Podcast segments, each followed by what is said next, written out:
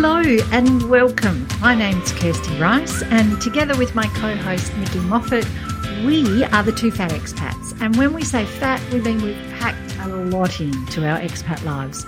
With 13 different countries and six children between us, we've managed to fill our passports and our lives with a lot of expat experience. We know that it's more than finding a new home or a new office or a new school. It's the day to day, the how do I get my driver's license?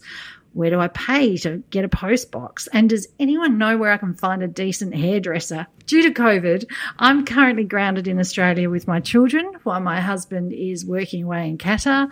Nikki is in Copenhagen with her family, which is where we find her today. Hello, Nikki Moffat. How are you? I'm fine, thank you, Kirsty Rice. I'm a little bit chilly. It's minus one this morning. Oh. So we're entering the winter stage, but there is sunshine, so let's not complain when there's sunshine around. yes, yes, yes, yes. Uh, Nikki, shall we fly straight into those two fat expat questions? let's do it. I want to ask you Austria has just announced compulsory vaccinations. Who's next? I know most of us are vaccinated now, but does this mean that those with vaccine hesitancy should just forget about an expat life? Yeah, really good question. Who is next? I was really interested. I was in Hamburg last week uh, for work, and I had lunch one day with my boss and one of my colleagues who are Italian, and they told me that basically it's already in place in Italy, but it didn't get the same press that the Austria announcement got, which I found really, really interesting. So the Italian announcement was that you um, had to have had to be vaccinated to go to work, to go to the office. And if you weren't vaccinated, you couldn't go into a working office environment. And then your employer could decide if you weren't in the office, if they were going to pay you or not. It's employer discretion. So you could not be paid if you couldn't come into the office. So that's basically a vaccine mandate. I mean, that's what, that's saying you can't have gainful employment, you know, unless you do that. So yeah, I mean, look, I think it's coming bit by bit in lots of places. Vaccine hesitancy. I mean, a lot of people with the vaccine hesitancy are saying, I just want to see how it goes. So, you know, maybe in 12 months they'll, they won't be as hesitant. They'll feel better about it. But look, I think, I don't know. It's, it's, it's really tough right now to know, particularly if you're sitting somewhere like you and I, we're both vaccinated and we feel comfortable about that and comfortable about our families being vaccinated, comfortable about our children. They're of an age that we feel comfortable for that. Uh, and my children have been vaccinated as have yours. And so I just think I, it's hard for me to have a, a point of view from the other side. I can't really put myself in those shoes right now. What about you? What do you think? Yeah, I th- I think those with vaccine hesitancy will probably have to forget about an expat life for a little while, because I think if you're if you're moving with a with a company, which is what expat life is, right? You've moved to go and work in another location with someone, usually, right? Unless you're the spouse of someone or you somehow have an infinite amount of money that you don't have to work. So let's just say that's mostly no one. Um, but yes, if you're going to work and people are going to fly you from your home country to their home country, you've got to get from A to B to C to D. And maybe they even want you to work in some other countries while you're doing it and go and drum up some business and see people. And I don't, I can't see how any company could say, all right, well, we know that there's a huge COVID issue in XYZ, and, you know, we'll just suck it and see and see how they go. Um, because of the hospital bills, because of, you know, getting in and out of exactly like you said, getting in and out of the office. You know, will they be able to stay at a hotel? Will they be able to get on a certain bus to get from you, the airport, you know, from one lounge to the other? Are they going to have to have a stream of PCR tests every time? Um, I just, I think that this sort of thing is just making it harder and harder. Maybe you don't forget about it altogether, but I think life would be very difficult to be traveling at the moment without a vaccination. I wonder, you know, we say that people that live globally mobile lives, expat lives, have a different, slightly different, maybe a different mindset to people that prefer to stay in one place or one country. I wonder whether there's a, a difference in the vaccine hesitancy of people who are living that life. So I wonder what the percentage is of people who've said, um, okay, I, I, have vaccine hesitancy or I do not wish to have the COVID vaccine. I wonder how many expats in situ at the moment have taken that viewpoint versus, you know, the population in general in those countries. It'd be an interesting. Well, you know, Nikki, what's survey. interesting is we, we have an expat group of 30 thousand people, is it 33, 31,000 people? And I think it's pretty safe to say, because, you know, I hadn't even thought about this until you've just said that comment, that back when we first started talking about COVID, yes, we used to have to be very careful about, you know, who posted what and keeping an eye on people's very strong opinions. Yep. I haven't uh, had one anti vax uh, comment that I think I've had to deal with in the past six months. You? Yeah, there, there's certainly been some some comments um, by people th- that are more political rather than anti-vax. I think there's yeah. two sort of streams to yes. that. So yeah. one is the political, the pandemic, the you know you're all sheep and yeah, whatever. To me, that's more political than than anti-vax. Like that. That's like I believe this sort of, or this is my worldview. Um, whereas anti-vax is more like you know, I have a strong moral objection to being vaccinated for this reason. Mm. And you're right, I haven't seen many of those. I have, there's some political comments that I've had to sort of address, but there hasn't really been many of those anti-vaxxers. No. So yeah, no, no and right. I have I have seen people that have had vaccine hesitancy that have then said, "I just need to get vaccinated, or else I'm I can't keep living here." I see that you know one of a previous football star from the club that I support, I have had a hunch that he has huge vaccine hesitancy just by the way he's hedged his bets in interviews and discussions. And it's now come out that, you know, he will not be vaccinated, but that will mean he will not be able to do his job next year. And he's a television and radio personality within, you know, the AFL, but he won't be able to get into the grounds to commentate the games. So there's so many, you know, we see it all the time now of people that can't do their jobs. Nikki, you made a point uh, earlier about the German soccer coach who'd um, had to quit over his fake vaccine certificate. Fake vaccine certificate. So, and, and so I, did his assistant coach. yeah. Well, so this is the thing. So when I was in Germany this week, when I went to a restaurant or to a bar, I had to show my vaccine, uh, my COVID passport and a form of identification that was acceptable in Germany. So my passport, my driver's license, or a German identity card. In in and that's a thing because they get their vaccine certificates done through a pharmacy and uploaded into the system. Whereas here in Denmark it's a government app. So there's no way that I could be faking um, my vaccine certificate because it's it's an app that the government provides me, etc., etc., and, and, or they haven't just got up to asking for ID here as well. We still have to show our Corona pass when we go into a restaurant, but we don't have to show ID as well. So it, it's just very interesting what's going on. And then, the, of course, people don't like to do that because they don't like to show their ID, scan, have their ID scanned, write details down. You know, I understand. Like we're all against the global data collection.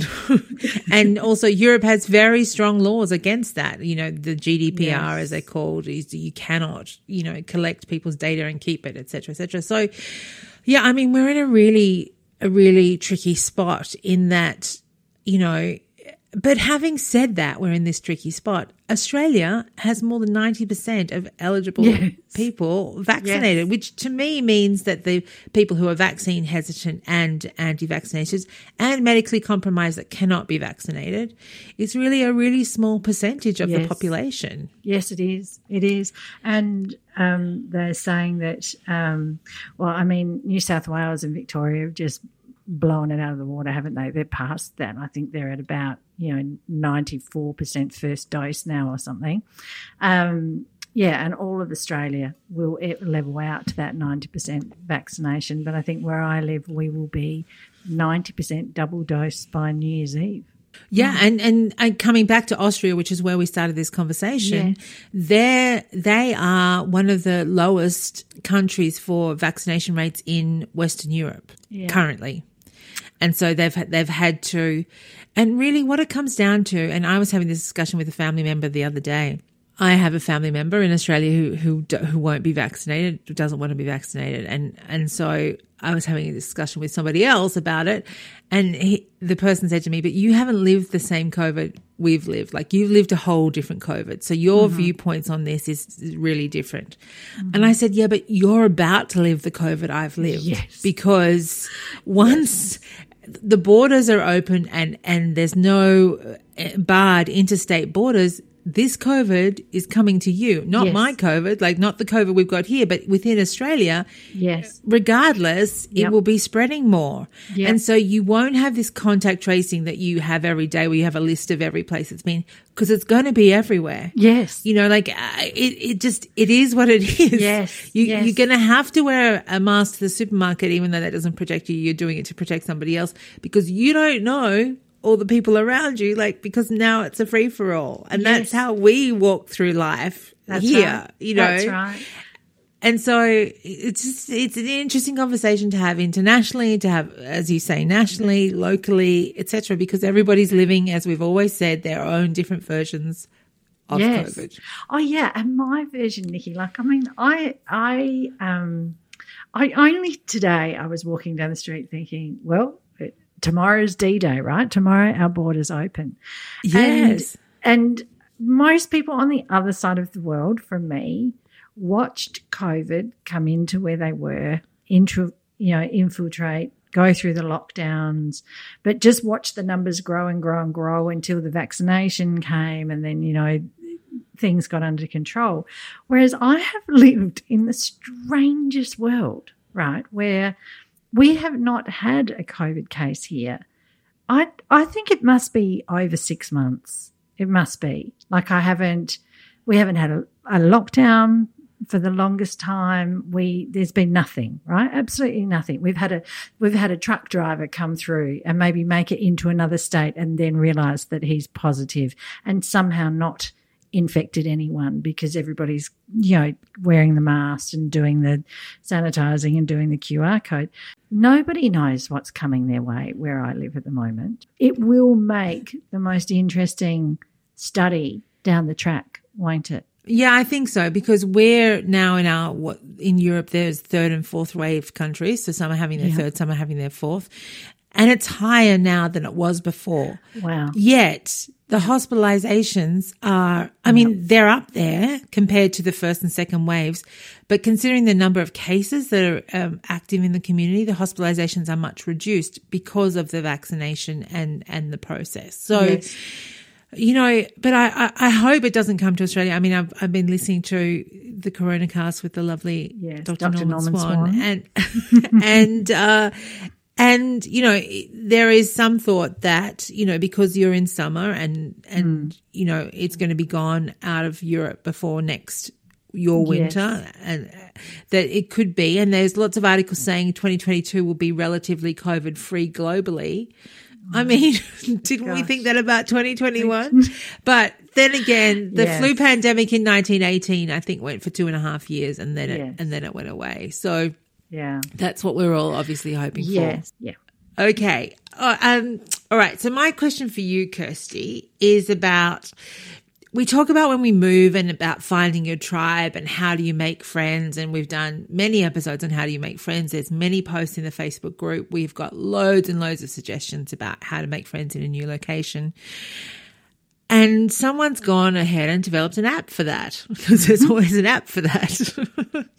so it, it's been launched in Germany. And so it popped up on my Facebook feed because I have a, a German centric or German related Facebook feed. And it said, you know, it, it's called Match Families. And I said it to you immediately. Would you use this app? What do you think? and so, I thought that would be my question for today. That is a great question. Okay, so before I answer, I feel that I need to take everyone back to uh, the days of horse and cart when I began being an expat. and my very first location and getting there and going to the hotel and having a couple of messages waiting for me from people who knew that I was coming to town and I had no idea who they were. And how someone rang me in the morning and said, Would you like to come to the museum? Um, we're all going to the museum today. And a very, very lovely English woman who I've written about before called Karen just arrived. Now, Karen and I were at completely different ages and stages of our expat lives. Her boys were big. She'd been an expat for 20 years. I was as green as green as grass, and I was six months pregnant. So I hopped in the car and I can remember because I was trying to gauge why are you doing this? When you've come from the non expat world, it's all very strange to think that there is a woman who just rings you and says, I can do that. I can take you there. And I'll even have an arrival basket for you that says welcome. um, and it'll have all sorts of things that you didn't even know you needed until you saw it. anyway, I can remember Karen saying, um, oh yes, I'm part of the welcoming committee, you know, for whatever. And she was horrified that there was a welcoming committee because in her world, they didn't, when she started being an expat, they didn't need a welcoming committee. We didn't need this to be official. We just did it. That's what you did. And now there's this horrifying welcoming committee where we've got to put this, this, this, and this in place. And I have to ring you on this day and I have to be here at this time and whatever. I feel I am now Karen in regards to this app in that I just love that she's called Karen. I Yeah. just, this, this is the best thing. Little did we know way back then that Karen would become a thing. But she's very, very British, uh, this Karen. But yes, I think for me, I just think it's sad because I just think, oh, I, have, I get it.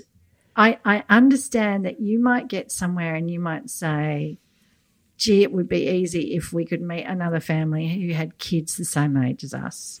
Or gee, it would be easy if we could meet another family that liked to go um, you know, that liked paper macheing on Saturday afternoons like we do, or if you know, drinking cases of beer like we do, or running the, you know, running a marathon or doing whatever. But at the same time, wouldn't it be amazing if you just went somewhere and met someone that had nothing in common with your family and they showed you all the things they did that you've never done and you showed them all the things that you do that they've never done? And oh my gosh you could even be friends with someone that is nothing like you and learn all sorts of new things I don't know. And here's my other thing. So this is like a dating app for families. But we all know that when people date, they might rock up at their first date and go, You're nothing like I thought you were, and you're nothing like the You photos. don't look like the picture. You don't look like the picture. I'm just envisioning someone who's got a child that's totally overgrown, and there's no way that child's seven years old. He's 14. At least they've lied in their in their description. Um, but yes, can you imagine blowing off an entire family? I mean, it's okay if you're dating and it's one on one, but can you imagine when your kids say, "Hey"? I really like the Smiths that we met last week. When are we seeing them again? Oh no, they weren't a match. They weren't a match. Or they don't want to see us. I don't know. Um, maybe if you're somewhere where it's just desperately hard to meet other families, yeah, I guess it's good. I don't know, Nikki. Tell me what, tell me how terrible I am. Why have I got the wrong attitude about this? No, I don't necessarily think you've got the wrong attitude, but I think it's what you said about you're now Karen. Yes. Because these are the people with families now that grew up with Tinder and Match.com. Mm. And these are the people that married people they met on dating apps. So apps to them aren't the same as they are to us. Yes. Because we went to a pub and met a guy or a girl or whatever, and or maybe who both. knows how we found night. them again.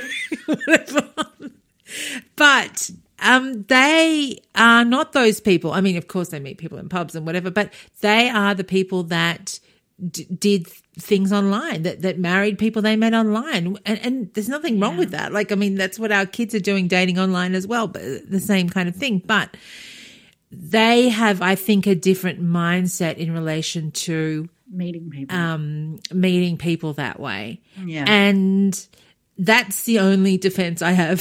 Yeah. But I, but I think it's valid. I think it's fair. I think, you know, and, and you move and you think about it when you move and we talk a lot about families because we've got families and when you move and you've got children who are school age, you, you have a, you have a, an opportunity then.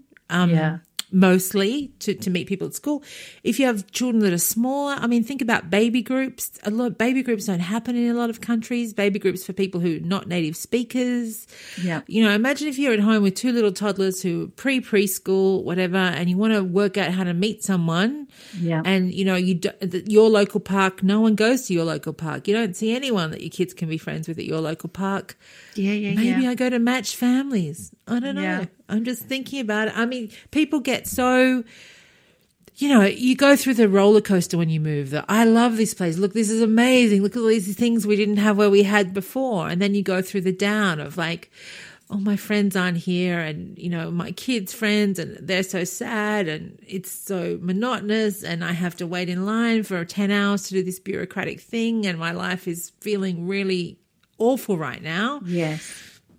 I don't know. And then you scroll through your phone to feel better because Yeah. you can see other Yeah. people's lives. Maybe that's when you go to match families. I guess know. there are all those groups though too. See, I think I'd just suss out the usual groups and clubs and whatever and forums. And I know in Doha there is um, a Doha families page and a group that you join, and you.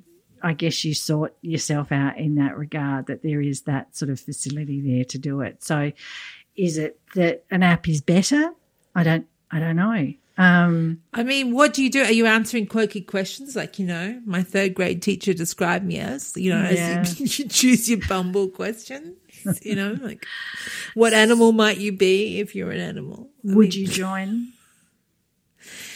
I don't know. I, I, I don't know. I've, I've thought about this because I thought that, you know, next time we move, we might move with no children, as in, Yes. you know, if we move again, we might have no children. And so we'll be in the, well, where the, you know, we won't have children to connect with a school community, which can be such a great place. Yeah. Uh, so I would have to, you know, look at that. And even now, like Meetup, people say, oh, go to Meetup to do, you know, to find Yes. things you're interested in, like a writing group or whatever. I mean, I went to a writing group meetup in Hamburg once and it was so grim. I never went back. But no one ever contacted me to say, "Oh, are you coming back?" Or do you know? Ah. Yeah. I mean, not that I expected them to. No. you know, whatever. But it's just it's luck of the draw when you go to one of those things, whether you meet people and connect with them. So I think Yeah. it's fair to think that you might be able to do that. Yeah. I can't say now definitively that I would never join one. Yeah. I'm not prepared to go that far, but I'm prepared to say right now, mm, not today. And, and you know, Nikki, as we talk, nobody else can see you, but I can see that you have a Coles supermarket shopper, shopping bag behind you, right? That, that I imagine is filled with other shopping bags. Um, and I still live in the romantic world of travel where you will be walking through somewhere with your Coles supermarket bag and someone will say, Oh, you're Australian and strike up a chat and you will meet that way rather than you both sitting on your couches doing your desk scroll, finding, you know, looking for people that you feel will be matches for you. But you're absolutely right. It's a different, it's just my uh, internal bias, you may say, Nikki. Oh, yes, the internal bias. There it is. There we go. Okay, talking about internal biases and, and great statements about life. Kirsty, last week, my bold statement was to find a tennis coach, and you said you would hook me up with your friend Trish. And I did. And I didn't tell you you. I, I got halfway there. But that's okay because Trish contacted Oh, me good. and now we're in contact. and can I tell you, it's quite interesting because I think I remember I talked about on the podcast a while ago. We went to a fair at school where there was lots of people uh, lots of groups Yes. about you can join this group, whatever, which is, you know, another way of matching up. And the group that Trish said I need to get into is the group that I felt on the day I didn't really click with. So, Ah. so now Trish has redirected me back to the group. so I want to say that I may not have actually done that. I, I may I may not have actually joined that group, but now Trish has promised me that should I go there and join that group, that that is where I will find my tennis your nirvana. tennis people. Yay. Yes. So I did automatically send a message, I'd like to say, straight after our podcast. I sent Trish a message no. saying Nikki's very keen. Yes, that is excellent because I love Trish and I know that, that tennis was her thing when she was in Copenhagen.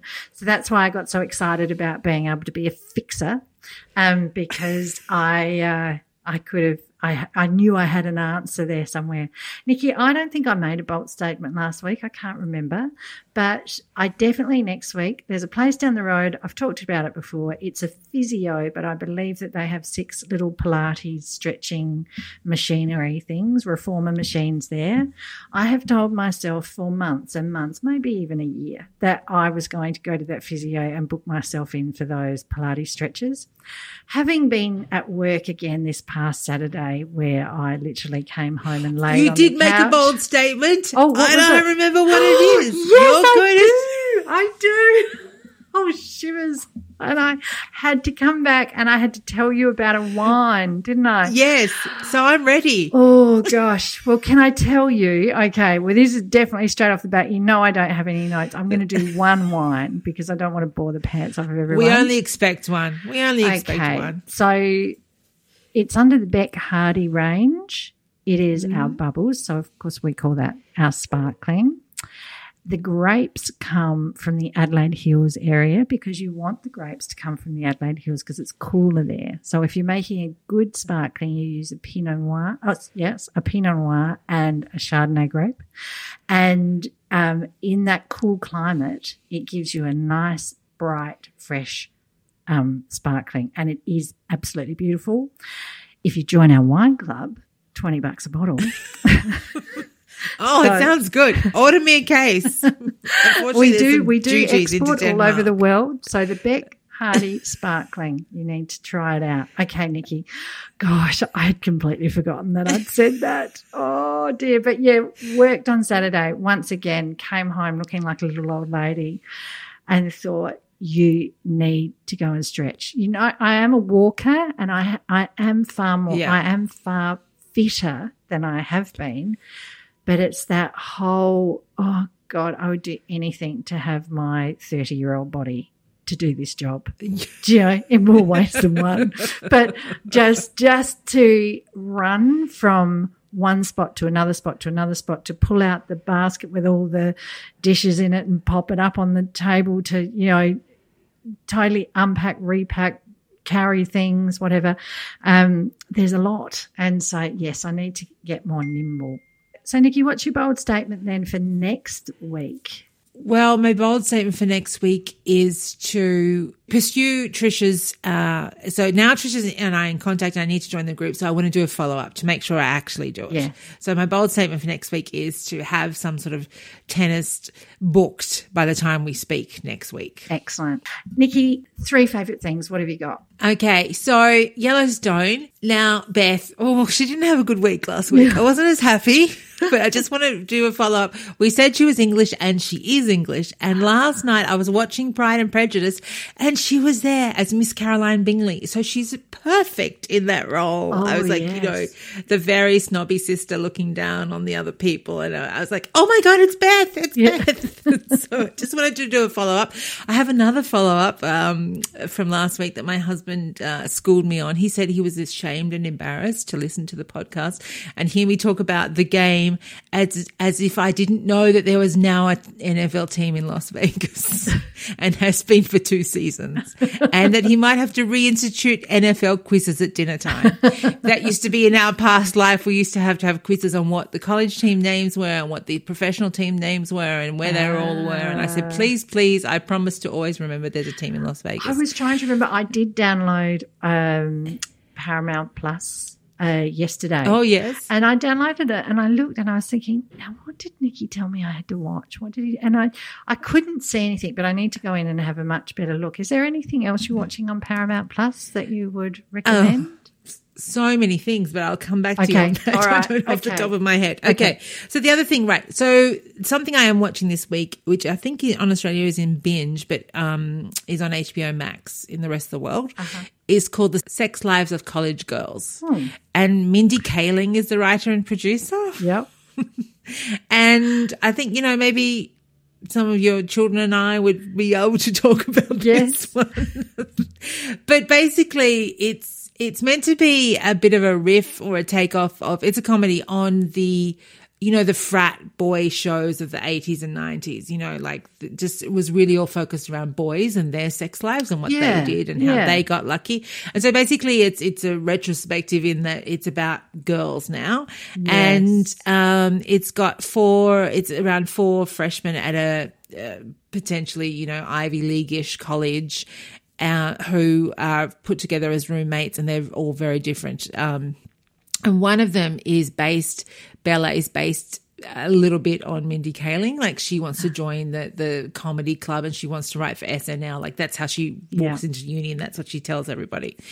And, um, one- another one of the girls is Pauline Chalamet, which is Timothy's sister. And so you spend all this time going, gosh, she really looks like someone. Oh, she looks like Timothy Chalamet. Basically. So anyway, I watched it, the first two episodes. I really did like it. It's, you know, it's, it's, but it's just like one of those shows from the 90s, except it's girls, you know, living their best college sex lives instead of boys. So that was one for me. Okay, Um, Nikki, I've got yeah, to go back. Who is Pauline Chalamet? Timothy Sarah Chalamet's sister. Who is Timothy Chalamet? He is a famous actor, famous, famous actor. Oh, He was in um what do I want to say he was in? He was in Little Women, the latest Little Women, the movie. He was Teddy. Um Ah. many, many things. Now I've told you who he is. He's Okay. you're going to remember things he's in. all right. I will. All right. The other thing I watched, um, which I really loved, was the Adele special in LA. Uh huh. but what was that? What was that on? Okay, so that I think was on seven this week in Australia. It was on um it's on CBS in the US. Right. Um and it's on various various places. Right. It, it had the Oprah interview in, interspersed right. in it. And then what about the one she did in Britain? Because I saw. Okay, so that's what I was going to say. So I watched the Adele special with Oprah, and they were in their matching white suits in Oprah's Rose Garden, Yes. having the interviews interspersed between her singing the songs. Yes. so Meghan esque. I'm like, this is Oprah's new thing. Like now she's she does this, uh, but I was very interested because like, I've woken up this morning and they've released the one in the UK, which was actually recorded a few weeks earlier than the mm. one in LA. Right. And I really love the LA one. And then I watched the UK one. I'm like, oh no, that was so much better because they just did it in a British way. The Yes. American one was done in such an American way, and the British one was far more Who are these British. clever people that work it out? Do you know? You can imagine. I mean, I I, Yeah. I can only say the production on the whole thing has been amazing. Like her whole rollout of this, the Mm. Yeah. whoever's running this show, very Yeah. very clever. Yeah. worth all the money. Yeah. Worth all the money. Yeah. And I also spent the weekend listening to on Spotify, listening to the new album, which of Yes. course Adele has um, decreed that you can't shuffle yes, the songs. I found that And out. Spotify, Yeah. Spotify said, yeah, no worries. That's fine. Yeah. Because I was listening and then I listened again. I was like, why is this in the same order? And because, Yes. you know, usually it shuffles it automatically. And then I went and, and then, um, I read about the, the no shuffling situation. So I'd, I'd really, it was, the LA one was star studded and it was so indicative of what the US is like now compared to what the UK is like when I saw the UK clips this morning. Mm. So the U- US one had like 200 people. They're all spaced out. They're all outside. Um, it was it was mainly just like super really fancy celebrities etc who were there. And actually it turns out that when they were setting because it was outside they'd set it up months in advance and they said okay which is the month? That doesn't rain very much in la etc etc turns out three days beforehand it was going to rain very heavily on the night and the whole thing couldn't have gone ahead. So they had to call every single person and say, Will you come the day before? Oh, so wow. basically, they recorded the whole thing on what was meant to be the dress rehearsal night. Right. And and most of the people obviously did come because it was a Sunday night instead of a Monday night. So Yeah. really interesting. I love Adele. I love to listen to her. I just I love the really the just the absolute difference in between the way she sings and the way she talks. Like she sings and she sounds like so and then she talks and it's a totally it's like she's Yeah. a different person in the way that she does those things. Yeah. Um, I, I got a feeling, and I, I thought this this morning, and then I thought, gosh, I'm really old to say this, but it's kind of like she's kind of like Billy Joel in that, and Elton John in that she can she can perform anytime any song that you like. Her songs are never necessarily pop music. She just writes her songs and they're all sort of Mm-hmm. sound a certain way.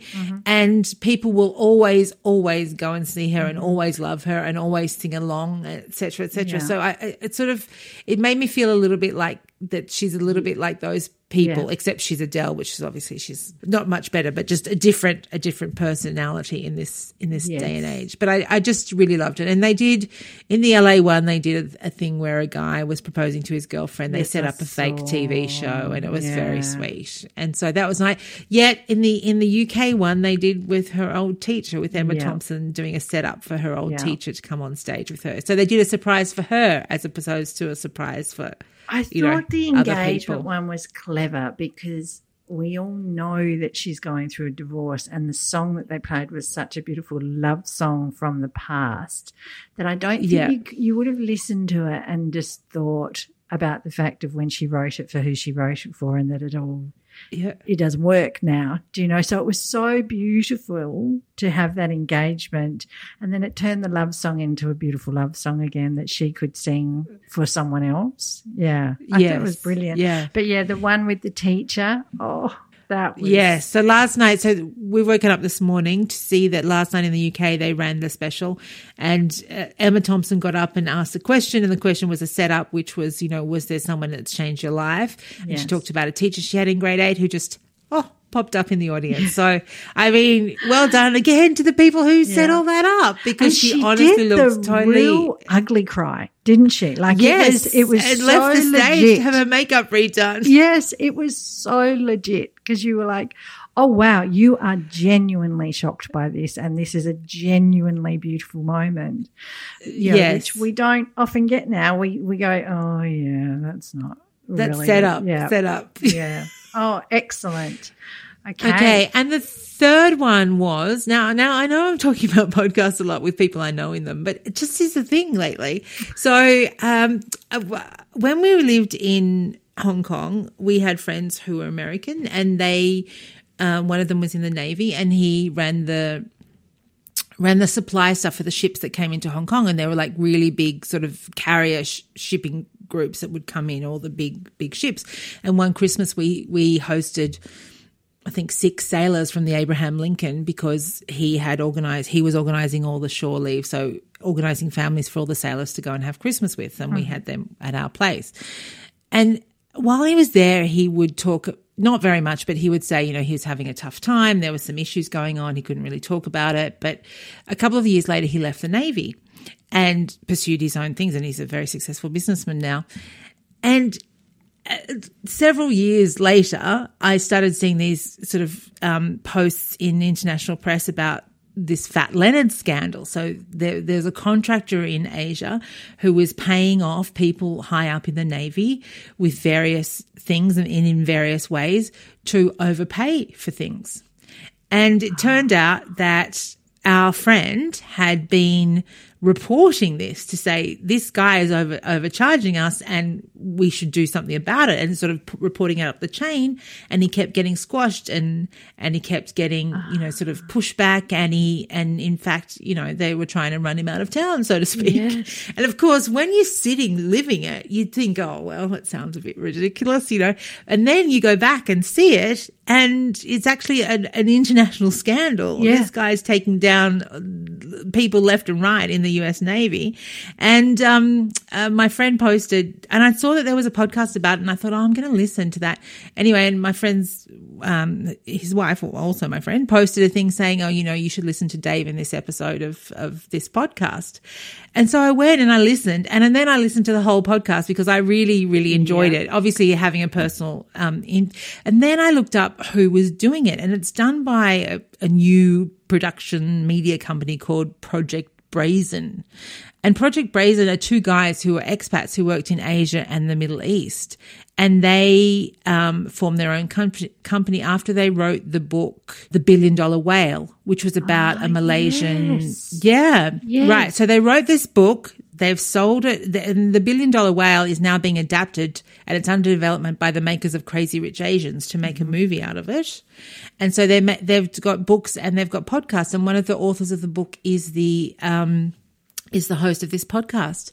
Anyway, it's called Fat Leonard, and it's about um, it's about corruption and uh, abuse and of power in the U.S. Navy. And one of my friends was involved in it and is in in one of the episodes. Well, in more than one of the episodes. and uh, yeah, so Sounds it's good. it's worth a listen, and it's also expat related. So it's you know it Yeah. kind of ticks a lot of boxes this week. Okay, Kirsty, what about you?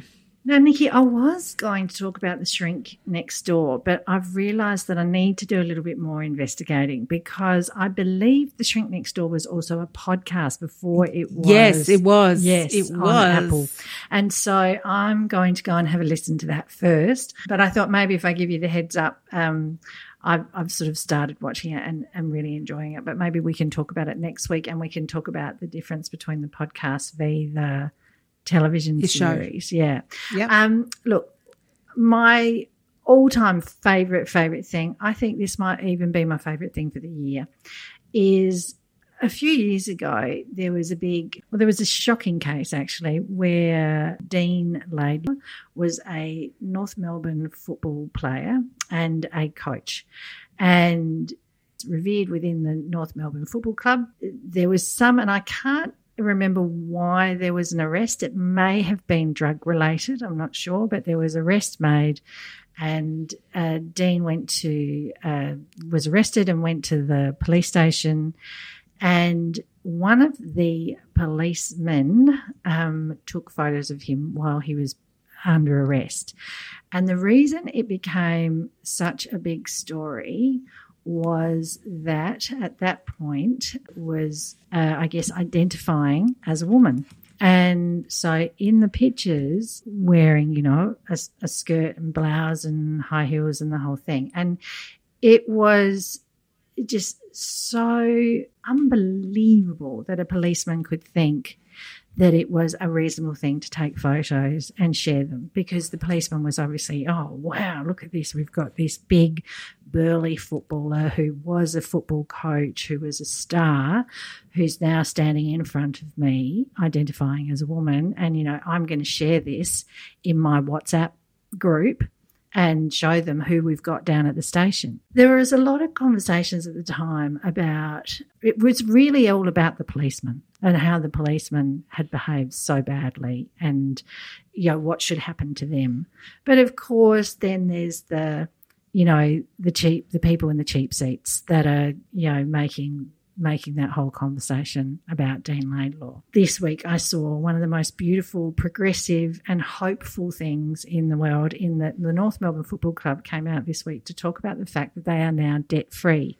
And it was a huge celebration that they are now debt free because they were a club that was going to disappear at one stage. They were thinking they wa- Yeah. might move them to Tasmania. So when they had to do their press release and their their all their presses and be on the news that night, they they brought their the most important people from their football club to talk and talk about it.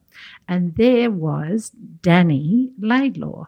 And she was front and center and there was such genuine love around her of everyone just wanted to be with her hugging her shaking hands with her being with her congratulating her on her time at the football club and what an amazing player and coach she, she had been and just how you know this was the future. And she talked about her love of the football club. And everybody embraced her, and she was really part of it. And I thought that is one of the biggest things I have seen um, in my time in Australia of people who have transitioned and been accepted and promoted and embraced and and put forward as role models. And it does so much because it shows that you have to be so brave, but if people are there to stand next to you and support you, you know, you can do anything. And I just, I just loved it as a story and loved the way the football club um, approached it and got around it. I thought it was a, it was just showed that we we quite often we talk about how sad and depressing things are when people don't do the right thing, but we also need to promote and be positive about when these things happen that are so fantastic. Uh, so that's my one of my things, my favorite things for the week.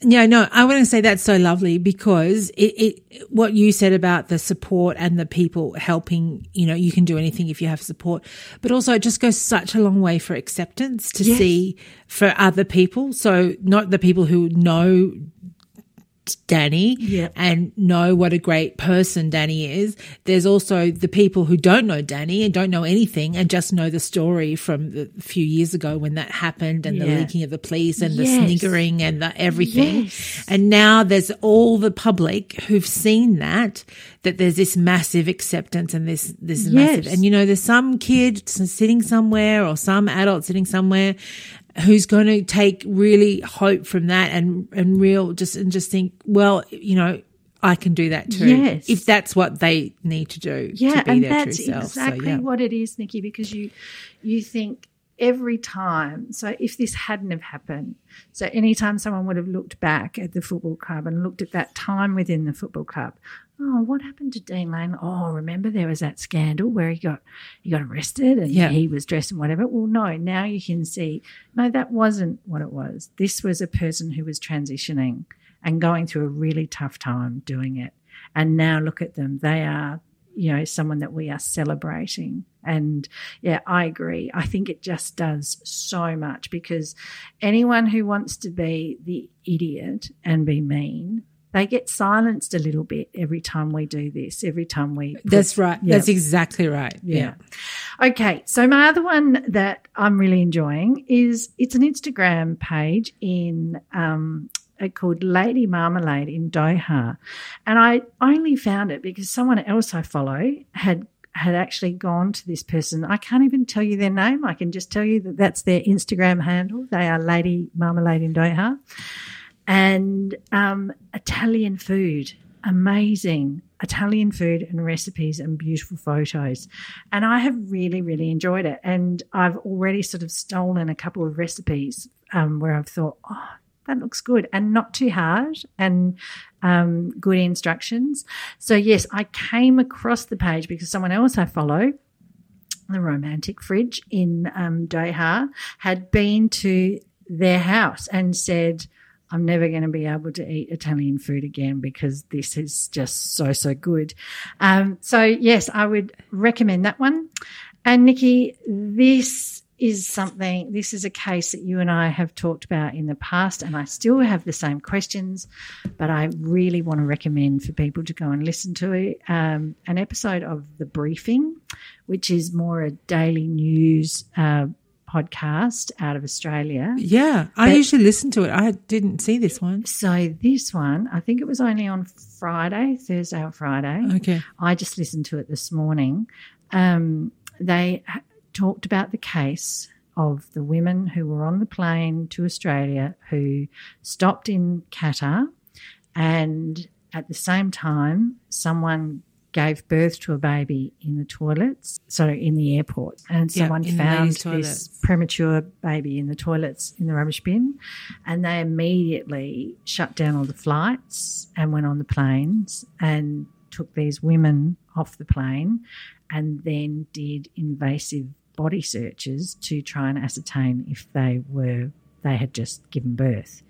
So this is an interview with an Australian woman who went through the ordeal. Oh. Yes. Oh.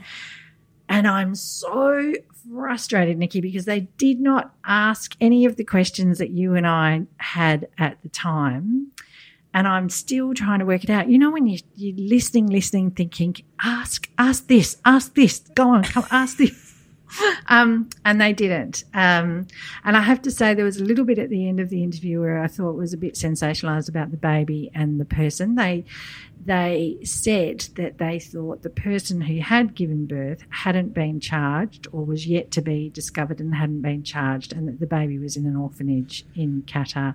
And I don't know how anyone would know that at all, um, being No. someone who's lived in Qatar.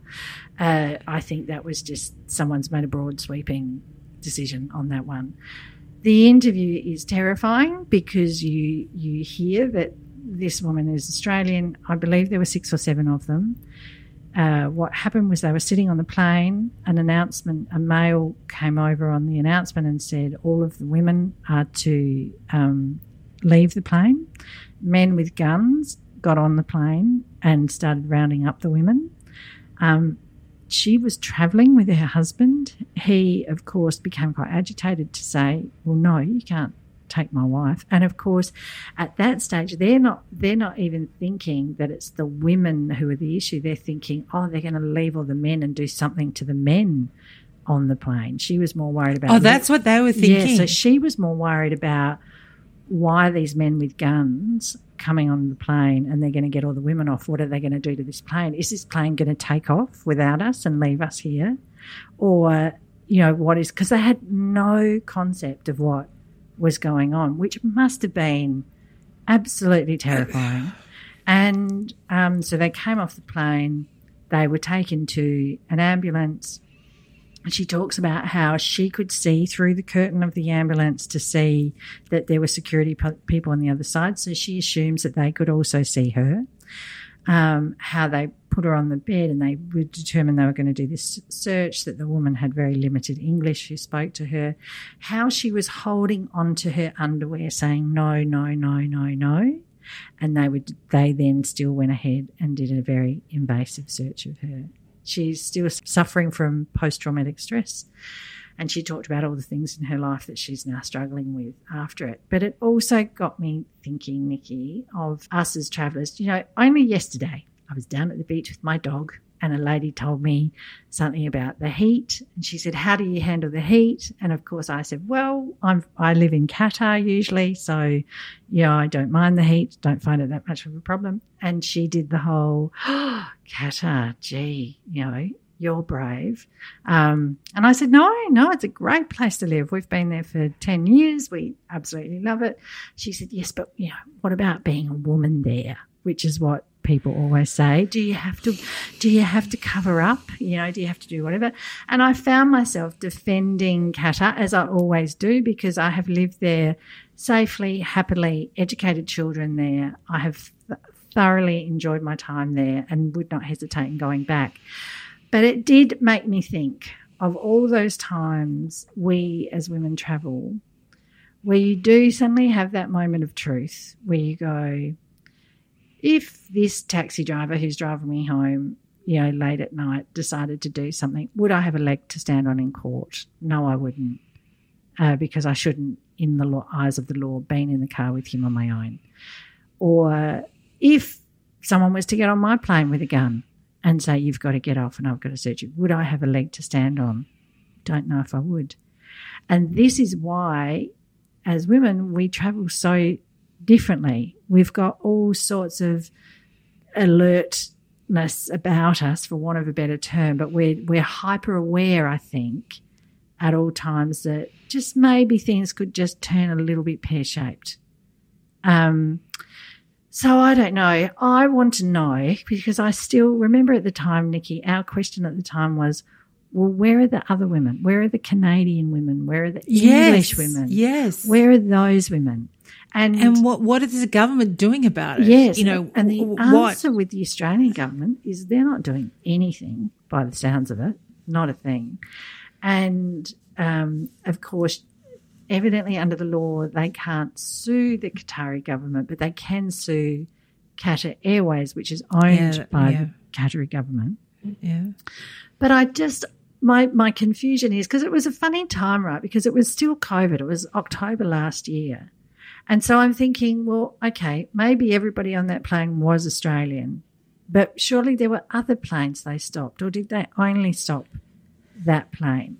And I just feel yeah, like we still is don't unclear have, that we yeah, don't have enough the full information. story. We don't have Yeah. enough information. So this woman, her her story was terrifying, and um, I really, really felt for her. But gee, I wish we knew more about it. Yeah, a hundred percent. I still have a lot of questions, so I'm going to go and listen to it now, and um, and we'll see what happens next. But yeah, I- I'll be interested to to talk about it with you more after I've listened because yeah, so many questions. but I'm glad it's getting. I mean, I'm I'm sorry that she had to share her experience and talk about it, but I'm glad that it's getting out there again because I think it was hushed. It felt very hushed up very quickly. It was- Yeah. it was very very small. It didn't really go mainstream. It went in expat circles. It did, but it didn't seem to go mainstream in the in the general media. Okay, Kirsty. Nikki, I know we're, we're finishing, but I'm sure everybody else is going to want to know this. And I've asked you this as a side note because we talked about your eldest son going to um, London.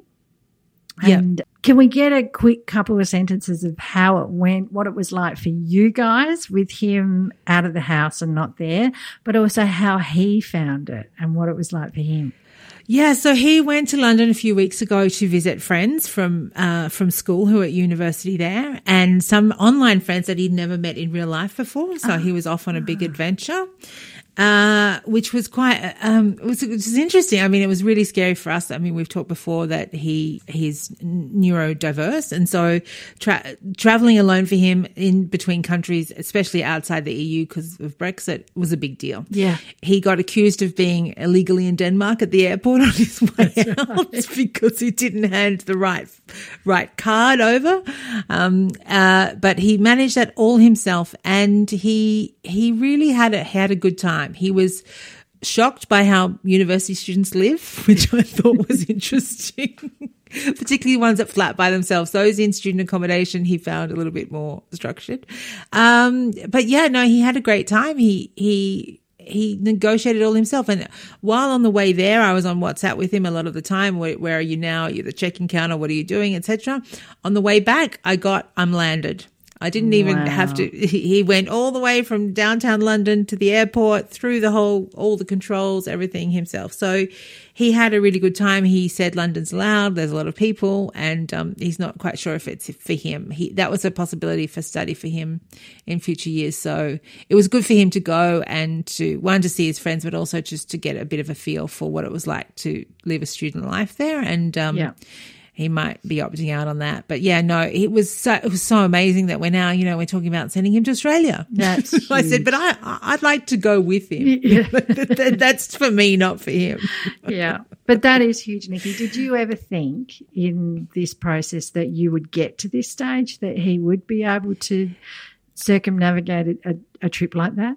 I, you know what? I, I don't know. I mean, we, we talk all the time about how much he's surprised us. Yes. And, um, he's, you know, he's a really, he's a great kid, but, you know, he just has different priorities and different life skills than other people his age. And it, it's just more that now, you know, he, he's sort of evening out a little bit. He's getting into the same life priorities and skills that other people have at his age as well. So he, yeah, no, I mean, we, we've talked about how, what a great success it was. I'm not sure that he's as impressed as we are.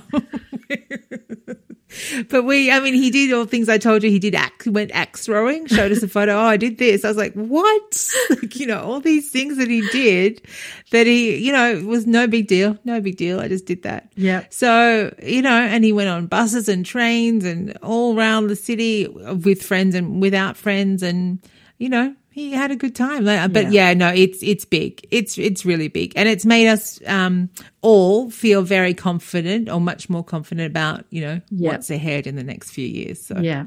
Ah, that's so Exciting good. times. That's so good.